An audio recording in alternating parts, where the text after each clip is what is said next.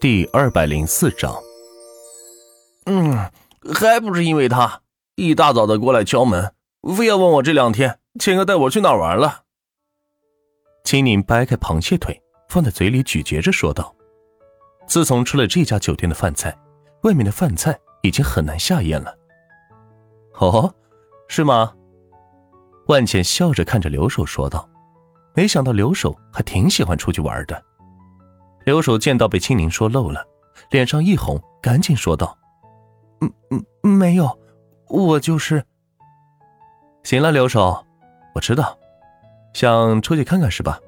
没问题，以后有的是机会，带上你家人，咱们一起出去玩，怎么样？”万茜夹起一块牛排放进嘴里咀嚼着说道：“对于生活。”万茜的态度是该忙忙，该享受享受，绝对不赞成一味的忙碌，那样生命的意义何在呢？嗯，刘守闻言用力的点了点头，能让自己的家人过上幸福的生活，一直是刘守的追求，只是自己赚钱能力实在太低了，这个愿望只好等等再实现了。对了，苏三那边招生进行的怎么样？学生多吗？万茜趁机问道：“临走之前，交代留守去给苏三打下手，帮忙招生之类的事情，不知道结果如何？”“嗯，还行吧，陆陆续续招了有一百多名学生了。”留守将猪蹄啃干净，拿纸擦了擦嘴，说道：“才一百多名，这够做什么呀？”万茜说道：“看来得用一些方法才行，主要是……”大家对网红这个职业有偏见，另外也是个新兴行业，很多家长也不乐意让孩子报这个专业，觉得学出来以后没什么出息。刘守将苏三总结的话告诉万茜说道。万茜听后点点头，觉得有道理。孩子报什么学校，其实很大一部分在家长这里。家长作为在社会上摸爬滚打过的人，对社会有更深刻的认知。希望孩子能够选一个热门的好专业，这样毕业后也好找工作。这就是普通家长的想法。但是现在的社会不一样了，可谓是瞬息万变。三年前还热门的工作，三年后可能就成冷门，甚至整个行业都被替代了。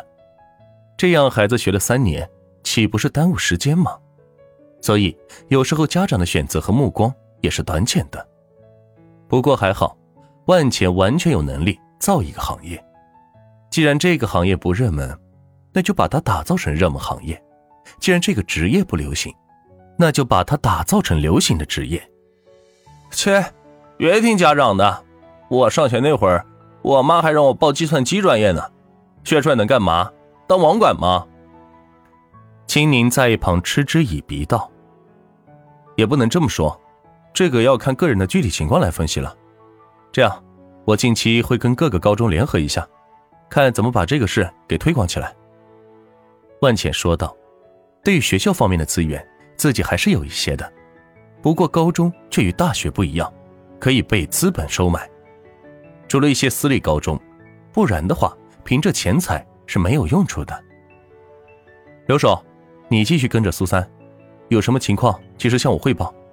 今年你去考个驾照。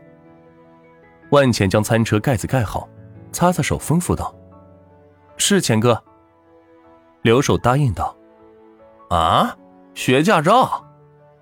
青年有些不解，不明白万浅为何让自己这个时候去考驾照。嘿嘿，你难道不想拥有一辆幻影劳斯莱斯吗？万浅坏笑着看着他说道。青宁一听劳斯莱斯，激动的赶紧站起身来：“钱哥！”我这就去报名考驾照去。说完，也不管留守他们，拉开门是跑了出去，找最近的驾校准备报名学习。行，你也去吧。万浅笑着对留守说道：“这两个人可是替自己分担不少工作，也不至于事事都让自己去跑了。”等两人都走后，万浅穿好衣服准备出门，刚打开门，就跟一个女生撞到了一起。哎呀！一声惨叫，只见文件纸张是飞了满天。万茜赶紧蹲下来帮忙收拾文件。住手！女生大声喊道，生怕万茜把她的文件给碰坏了。万茜抬起头，却发现是自己的大学学姐露露。当时在一个系，由于学校方面的事情打过几次交道。当时她挺瞧不起万茜的，就是因为她穷。是你？露露不敢相信的看着万钱说道：“露露学姐，好久不见啊！”万钱起身笑着打招呼道：“不管怎么说，已经毕业这么长时间，也就不跟他计较了。”露露看了看万钱出来的房间，又看了看他现在的模样，怀疑他在这里没干好事。你，你竟然做这种工作？露露以为万钱在这种高档酒店做陪客生意，于是鄙夷的说道：“要不然的话，怎么会出现在总统套房这里呢？如果是公司出差，也不可能给安排在这里呀。所以只有一种可能，就是在这里做陪客生意。”想到这里，露露就一身的嫌弃，并往后退了两步，想离他远点。学姐怕是对我有什么误会吧？万浅看着露露的眼神，觉得奇怪。他说自己在这里做这种工作是什么意思？我对你有什么误会？行了，起开，别耽误工作。露露说着，蹲下身来，快速的捡起地上的表格。这些可都是王总要的资料，若是不及时送去，后果很严重的。学姐现在在哪儿高就啊？万浅见露露依旧跟以前在学校一样，一副高高在上的模样，忍不住的调戏她一番。我在哪？管你什么事？也是你这个屌丝该问的。露露快速捡起表格，起身整理了一下表格，还好没有丢失。万浅见到他手中的表格，很明显是财务报表，于是说道：“学姐，该不会是做了你最不愿意做的会计工作吧？我可记得当时你说打死以后也不会做会计啊，这怎么？你闭嘴！”露露听到万茜提起自己的过往，忍不住喊道：“曾经为了追一位学长，承诺他自己不会做会计工作，跟着他好好的相夫教子。”结果一年后，对方把她弄怀孕后，便踹了她，让她实实在在的体会了一把渣男。流产后没有办法，需要生活，只好继续从事会计工作，赚取微薄的薪水来糊口。这份工作更是凭着自己的美色换来的，在一家上市集团当财务助理，所以领导的每个要求自己都用心完成，生怕领导不开心，将自己给炒鱿鱼了。小陆，你们在这吵什么？影响到我休息了。一位大腹翩翩的男子从走廊一头走过来说道：“看来也是总统套房的常客。”王总，不好意思，我我刚才我……露露想要解释一番，可看着万钱似笑非笑的表情，就觉得难受。都怪这个家伙，害得自己受了批评。若是因此丢了工作，那自己……绝对要找他的事。万万总，大腹翩翩男子走近一看，是万钱站在这里，赶紧小步朝前跑来喊道：“露露，看了看前后没有见人，只有万钱背着手站在这里，并且都姓万，难道是？”